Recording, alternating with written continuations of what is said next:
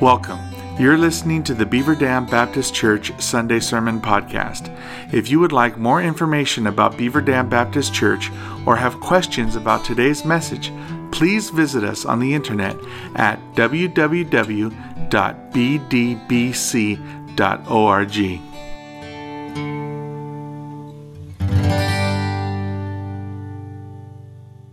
Thank you, Aaron. It is always good to hear you sing. We are continuing our series this morning in Isaiah. We are in chapter 40 today. So if you'll be finding Isaiah chapter 40, we'll be looking at the first 11 verses. Now, when someone is hurting or in a crisis, we instinctively want to try and comfort them. The crisis may be a marriage on the brink of divorce or the loss of a job. The crisis might be the loss of life. That is, someone we know and love, someone who is close to us, has lost a loved one in their family, and we want to bring them comfort. But how do we do that? What can we do to help?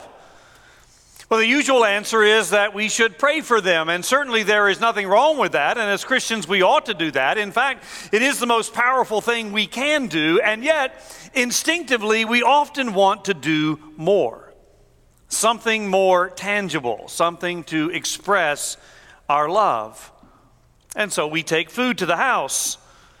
Many of you did that this week for the Lovern family, which are all here this morning. It is great to see you guys.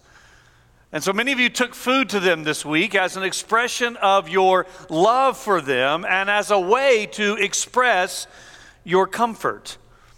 Sometimes we don't know what to say, and so bringing a dish says it for us.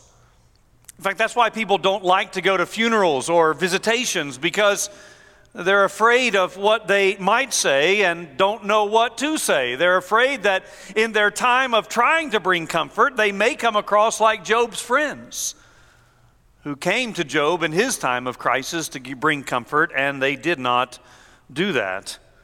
But in those situations, it is not so much a, a word fitly spoken as it is our presence. The fact that you cared enough to come in the midst of someone's grief is in itself a comfort, which is another reason why COVID has been so difficult on many people. Because we have been unable in many cases to do that. Many families are opting not to have visitations before a funeral because of the virus, and so they are not receiving the comfort from friends and family that they would have in the past. You may remember we finished last year with a series on the biblical crises we looked at six different crises in the Bible, and we did so for two basic reasons. Number one, we wanted to examine the crisis itself because we are in the midst of our own crisis. And number two, we wanted to look at how God delivered the people from that crisis. What we did not do during that series is look at how to find comfort in the midst of our crisis. And so that is what we are going to do this morning. We are going to see that part of the comfort that we have in the midst of a crisis is the promise that God gives us for the future. And yet, there is much more to it than just that. It has been said that a preacher's job is twofold to disturb the comfortable and to comfort the disturbed.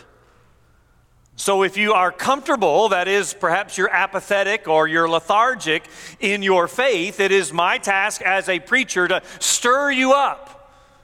On the other hand, if you are in the midst of discomfort, it is my task to bring you comfort. And that is what we are going to focus on this morning from the Word of God.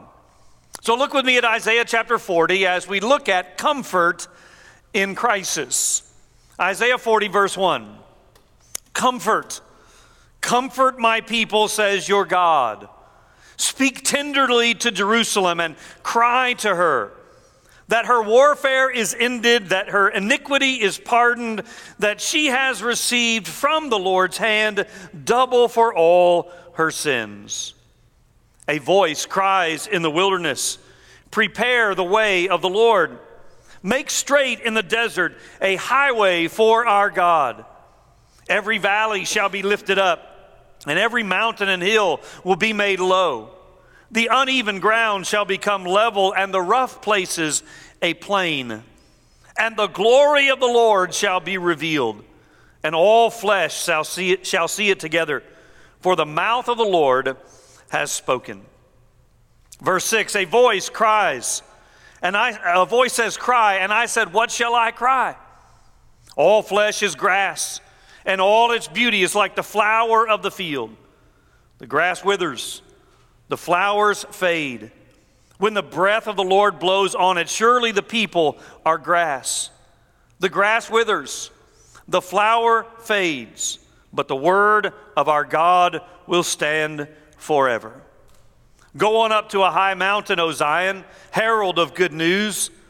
Lift up your voice with strength, O Jerusalem, herald of good news. Lift it up, fear not. Say to the cities of Judah, Behold, your God. Behold, the Lord comes with might, and his arm rules for him.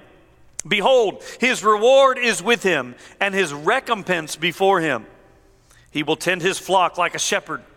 He will gather the lamb, lambs in his arms. He will carry them in his bosoms, bosom and gently lead those that are with young. Well, if you've been with us throughout this series, you know that we've not looked at every passage of Scripture, we've looked at some. But you will recognize chapter 40 as being vastly different from everything we've looked at before. There is such a dramatic change from the first 39 chapters when we turn the page to chapter 40 because for 39 chapters, Isaiah has been proclaiming a message of judgment a message that God is going to come and God is going to destroy their cities and deport them to a foreign land because of their sin of idolatry. In fact, look back at the last verse of chapter 39. Because chapter 39 ends with Isaiah telling Hezekiah that all of this is going to happen. And look at the strange response from Hezekiah. Hezekiah said to Isaiah, The word of the Lord that you have spoken is good.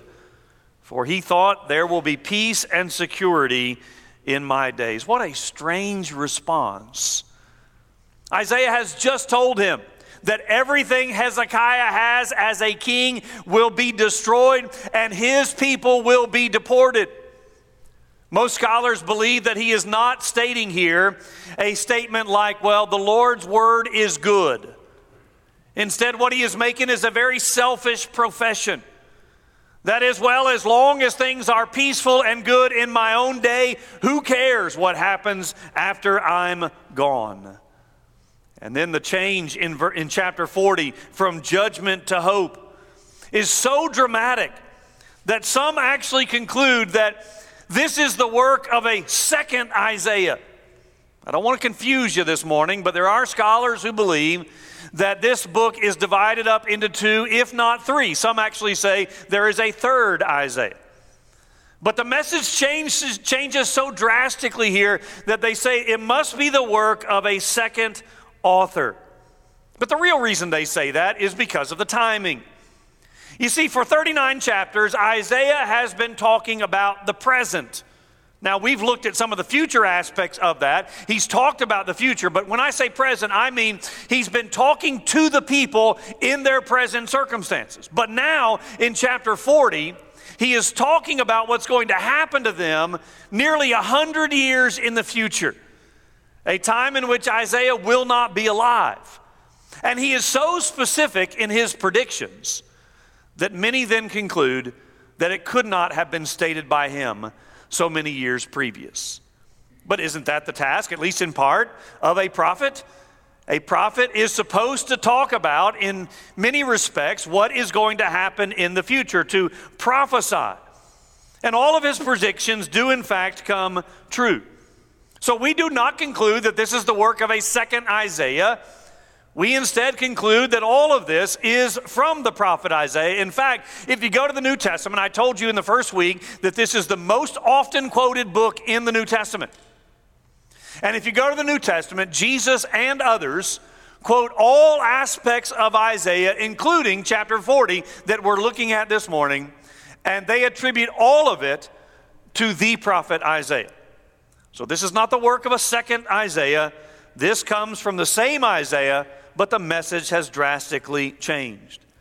Now, again, if you've been with us, you know we've been bouncing back and forth like we've been at a tennis match. We've been in the present, we've gone to the future, and we've come back to the present. Well, now we're sort of in the middle. And what I mean by that is this for the people who are hearing Isaiah's words, for them, it is in the future. But for us, it is obviously in the past. And yet, we're going to see that there's some future elements to this, all of which should lead us to some present application.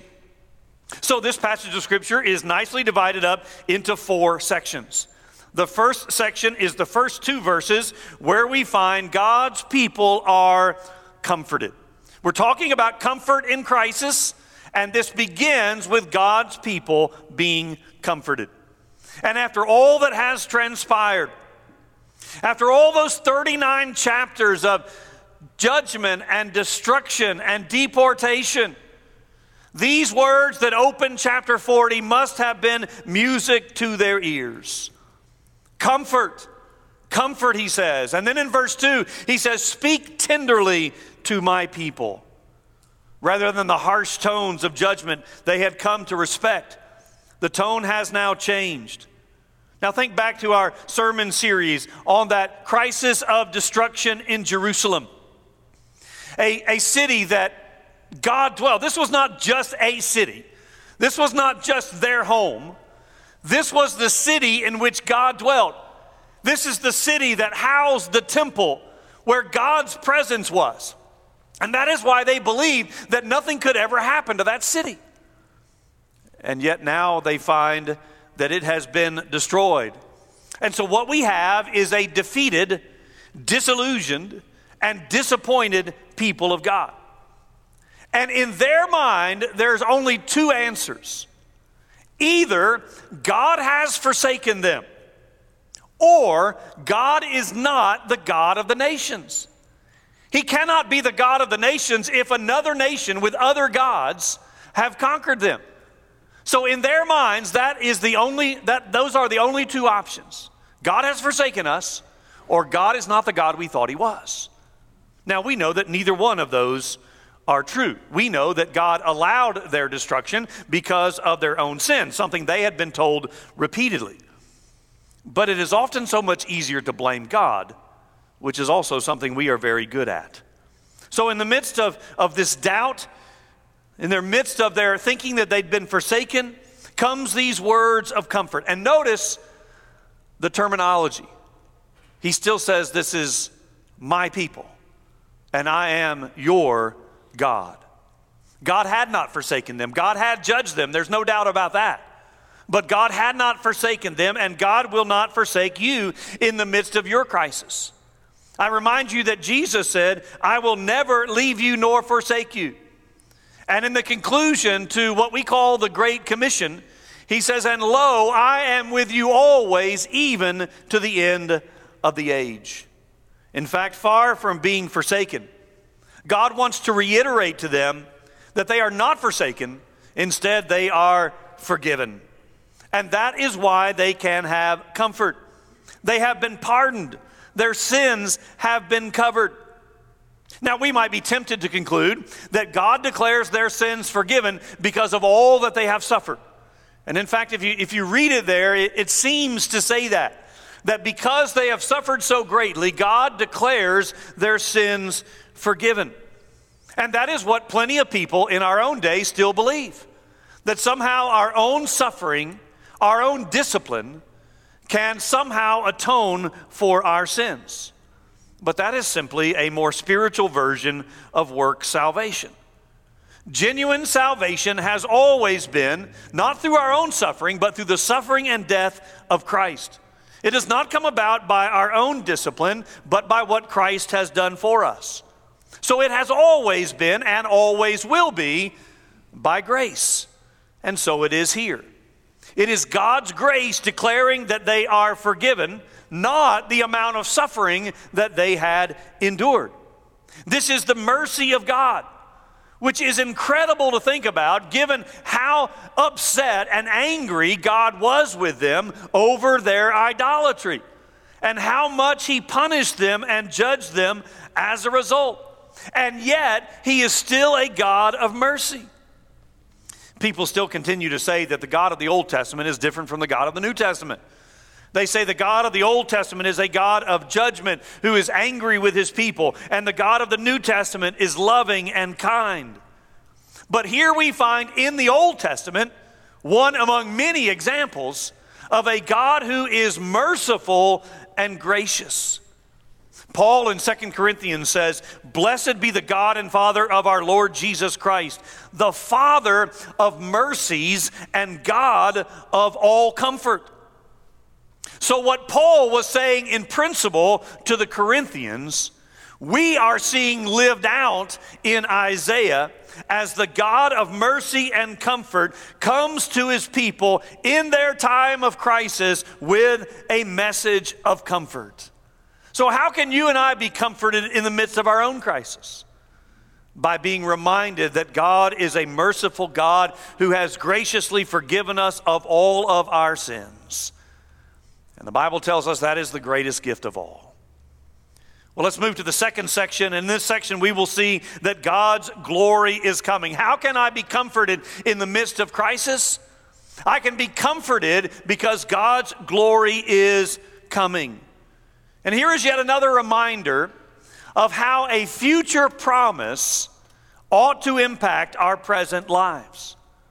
There is in verse 3 a voice crying out in the wilderness. We'll see the same thing in verse 6. But whose voice is this? Well, the natural answer would be Isaiah's.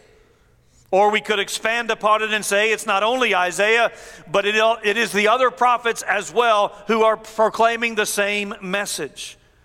Ultimately, our text does not tell us, but it does remind us because the voice is, is vague, it reminds us that the message is more important than the messenger. We have a saying when we when we deliver bad news to someone, we sometimes say, "Now don't shoot the messenger." And what that means is, I'm just giving you information. It's not my fault. I didn't do it. I'm just relaying the information to you. Now, here, of course, the message is positive, but the same thing applies. It is not so much the messenger that we are to be concerned with here, but the message itself. However, in another sense, the message, the messenger is very important, especially to us. You see, you may find yourself saying, you know what, this, this, this verse sounds, sounds somewhat familiar. I mean, I feel like I know this verse from somewhere. And yet I also know I haven't overly read Isaiah, so it's probably not from Isaiah. So, where do I know this verse from? You know it from the Gospels. Because every single gospel, all four gospels in the New Testament, attribute this voice crying in the wilderness to John the Baptist. He was the voice who came prior to Christ, who was preparing the way for the Lord. And his method of preparation was proclaiming repentance from sin and faith toward Jesus Christ, which is ultimately the way for any of us to be prepared for the return of Christ or your appointment with him after death. Now, I told you last week that we would find some similar terminology here, and we do. Last week from chapter 35, we saw a way or a highway of holiness. And we said that pictured all of the saints coming to Zion. Uh, and they were all holy because it said nothing unholy would be on that way. Here we, hear, we see it called the way of the Lord. And while the terminology is similar, the image is different. The picture here is not of saints on a highway. The picture here is the clearing of the way for the return of Christ. Something that would have been done in ancient times for the arrival of a dignitary. I mean, we still do it today. Suppose the president decided he was going to make a visit to Knoxville. Now, this is not a political statement. I'm not interested in whether you would go attend that event or whether you'd be happy that he was coming to Knoxville or not. That's not the point. But just suppose that he decides he's going to come for a visit to our city. There would be an awful lot of preparations ahead of time, wouldn't there? I mean, they would block streets downtown. They would close off certain streets. They would make sure that the path to wherever he was going was clear. There would be tons of security. There would simply be a lot of preparation for the arrival of a president. I remember years ago, we were in New Orleans for the Southern Baptist Convention. Uh, my whole family was with me. And Lauren and I went out uh, early evening to get sandwiches for the kids so that they could eat in the hotel and then Tracy and I could go out for a nice dinner. That's, that's good parenting, isn't it? I mean, just get them a sandwich and then we're going for, out for something nice. So Lauren and I went out to get those sandwiches and take them back to the hotel, and there were motorcycle policemen everywhere. They were parked on the sides of the streets and they were just sitting there. And so I, I, wondered what was going on. And so I asked one of the guys, I was like, what is taking place? Why are there so many policemen here? And he said that the vice president is about to come through here. And that's what they were there for. And sure enough, after we got the sandwich, we were walking back to the hotel and we had to stop, and the vice presidential motorcade came through. We had a similar experience years later in Indianapolis where we just stumbled upon another uh, vice presidential motor- motorcade. So that's the scene here. The scene here in our text is a dignitary coming, and the obstacles along the way have been removed. The hindrances have been cast aside. He's not talking about the literal removing of mountains. He's not talking about the literal paving over of potholes in the road. That's not what this is about at all. This is about preparation for the coming of Christ. And again, for us, that means repentance from sin and faith towards Christ. And as we'll see at the close, also our responsibility to share that with others. So when that day comes, the glory of God will be revealed to all. Now, we talked about that last week, so I'm not going to go over it again today. I will simply remind you that the glory of God is, in essence, the very presence of God. That is, God becoming visible.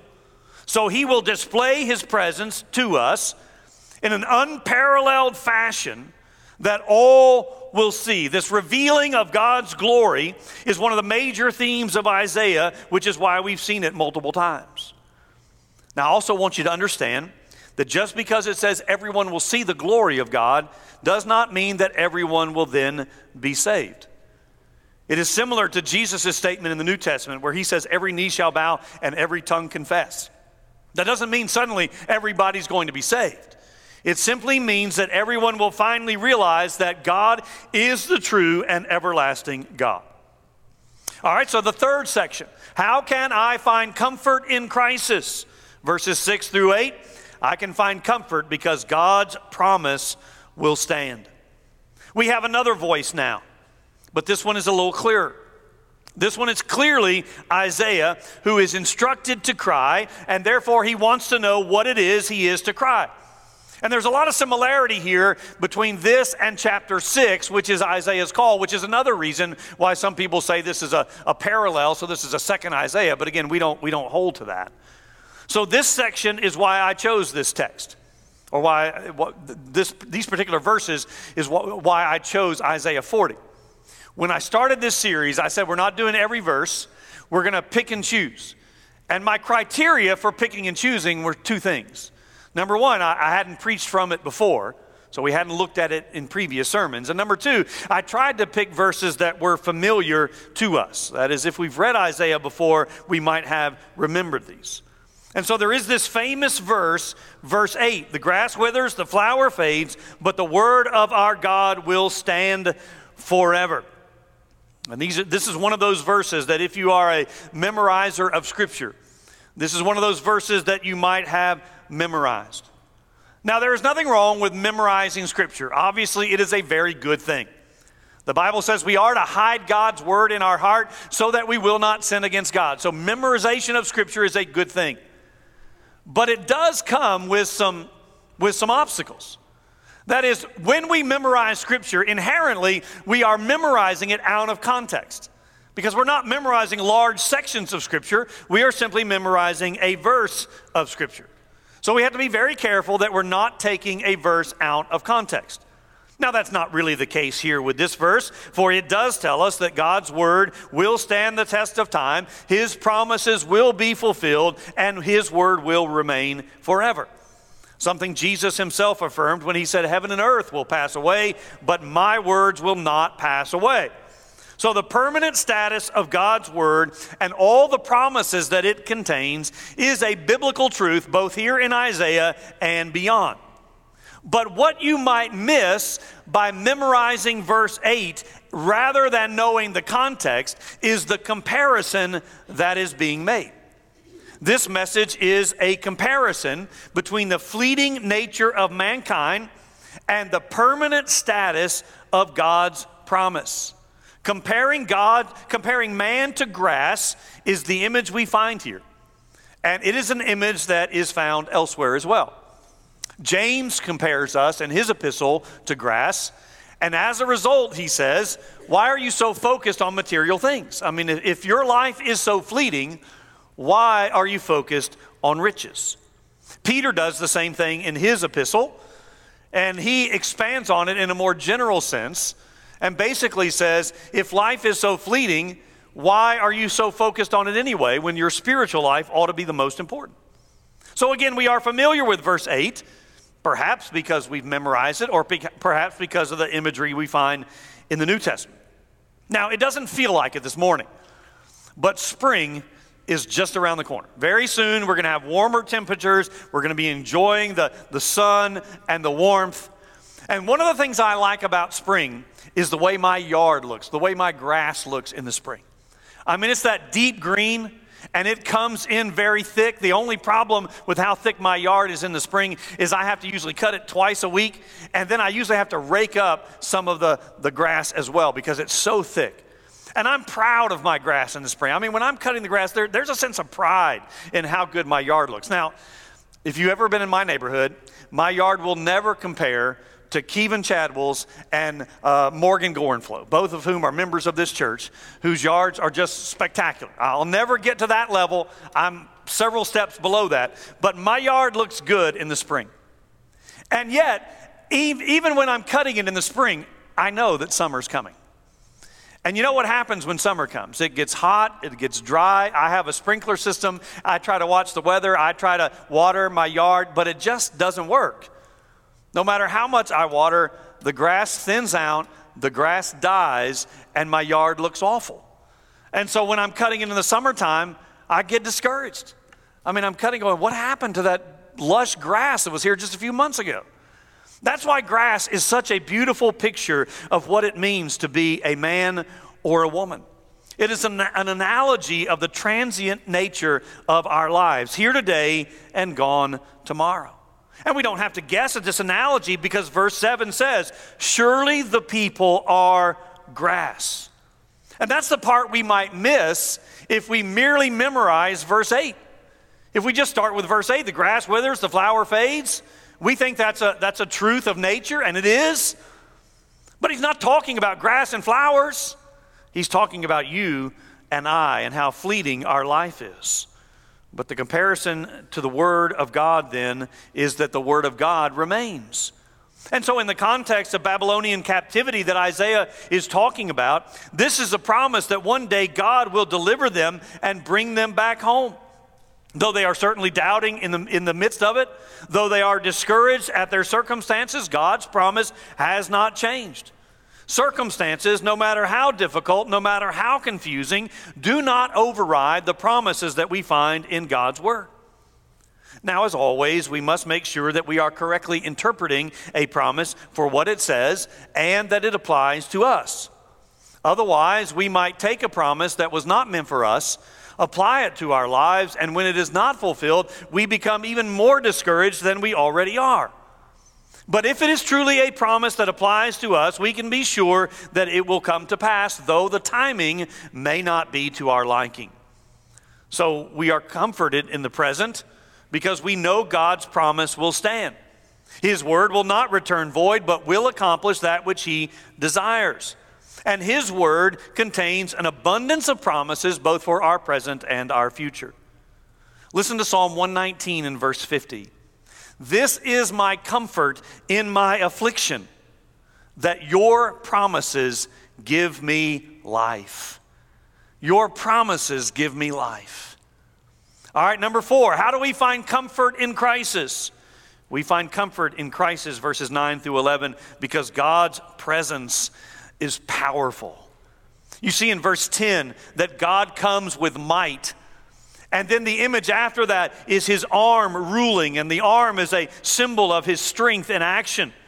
And of course, they would have seen his power in destroying their cities and sending them into deportation for their sins. But in the future, they're going to see that same power in his ability to bring them back and to care for them. Now, we don't often associate power with tender care, but that's what we find here. Verse 11 gives us some more familiar terminology, and it is in itself a comfort. The shepherd tending his sheep was certainly a well known image throughout Israel, and therefore it painted an accurate picture for their culture. I mean, as far back as Joseph and his brothers going down into Egypt, we learned that they were shepherds. That was their occupation. And the care that a shepherd has for his sheep, and if you know anything about sheep, they're not the brightest of animals. That's why they need so much care. But the shepherd care, the shepherd's care for his sheep is an image that recurs in both testaments. Without a doubt, the most well known psalm, Psalm 23 The Lord is my shepherd. I shall not want. And that psalm goes on to talk about the protection and the provision, among other things, that the shepherd brings for his sheep to comfort them in their time of crisis. Jesus used the same imagery. One of his I am statements in John's gospel I am the good shepherd, and I know my sheep, and my sheep know me, and they follow my voice, and they follow me. It's the same idea here. Again, look at the image in verse 11, the words there. He tends, he gathers, he carries. All imagery used to speak of an intimate relationship that the shepherd has with his sheep, and then he gently leads the young. The overabundance of terminology here speaks of God's care for us as His children. He is going to come in power, but His presence will not overpower His people. Instead, we will experience God as a compassionate and comforting shepherd who will wipe away all of our tears. And while much of that must ultimately wait for its complete fulfillment in the future, we can certainly know part of it now as we find him to be a compassionate father who comforts his children. Which leads us then to two points of application. One of them is found in our text, the other I'm admittedly importing into our text. First, we are to proclaim the comforting God to others. Verse 9 says that we are to get up on a high mountain and herald the news. Lift up your voice and herald the good news. This is not a command reserved for Isaiah. We cannot merely sit back and enjoy the comfort of God. It is our responsibility, having been comforted by God, to proclaim that comfort to others that they might have the same experience. When something good happens to us, we inherently want to share it. I have never had a hole in one other than in putt putt, and that doesn't count but I've never had a hole in one playing golf. I've come close, but I've never had one. But I will promise you this if I ever have one, you are going to hear about it. Probably multiple times. We had a church member a couple of weeks ago, H.A. Loy, who had his first hole in one in his 80s. And many of us who play golf with him have heard about it, and rightfully so. Because we want to share something exciting that has happened to us.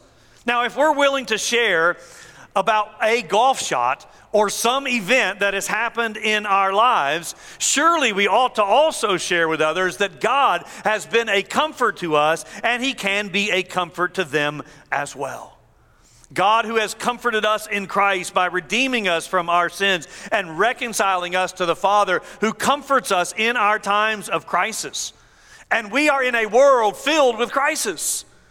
So we ought to share that with others. Then, secondly, and again, I'm importing this one we need to comfort others. I quoted to you earlier from 2 Corinthians where Paul said that God is our Father and is a Father of mercy and comfort. The very next verse says this Who comforts us in all our affliction, so that we may be able to comfort those who are in any affliction with the comfort which we ourselves are comforted by God. So Paul says, yes, God is a God of comfort who comforts us in all of our afflictions. But one of the reasons, and this goes back to that great question that we debate in Christianity why does God allow suffering for his people? Well, one of the reasons is so that we might find God to be a God of comfort. And so that then we would comfort those who are likewise suffering. Having found God to be a comfort, we are to comfort others. So don't waste your suffering. Rest in the comfort of God and then allow God to use you to bring comfort to others. Let me pray. Father, we thank you that you are a God of comfort, a Father of mercies and God of all comfort, who comforts us in all our afflictions. Lord, we pray that we would know your comfort, and having known it, that we would seek to share it with others and tell them that they can find comfort in you, and that we might be a source of comfort to those who are in crisis. We pray in Jesus' name. Amen. Let's stand and sing.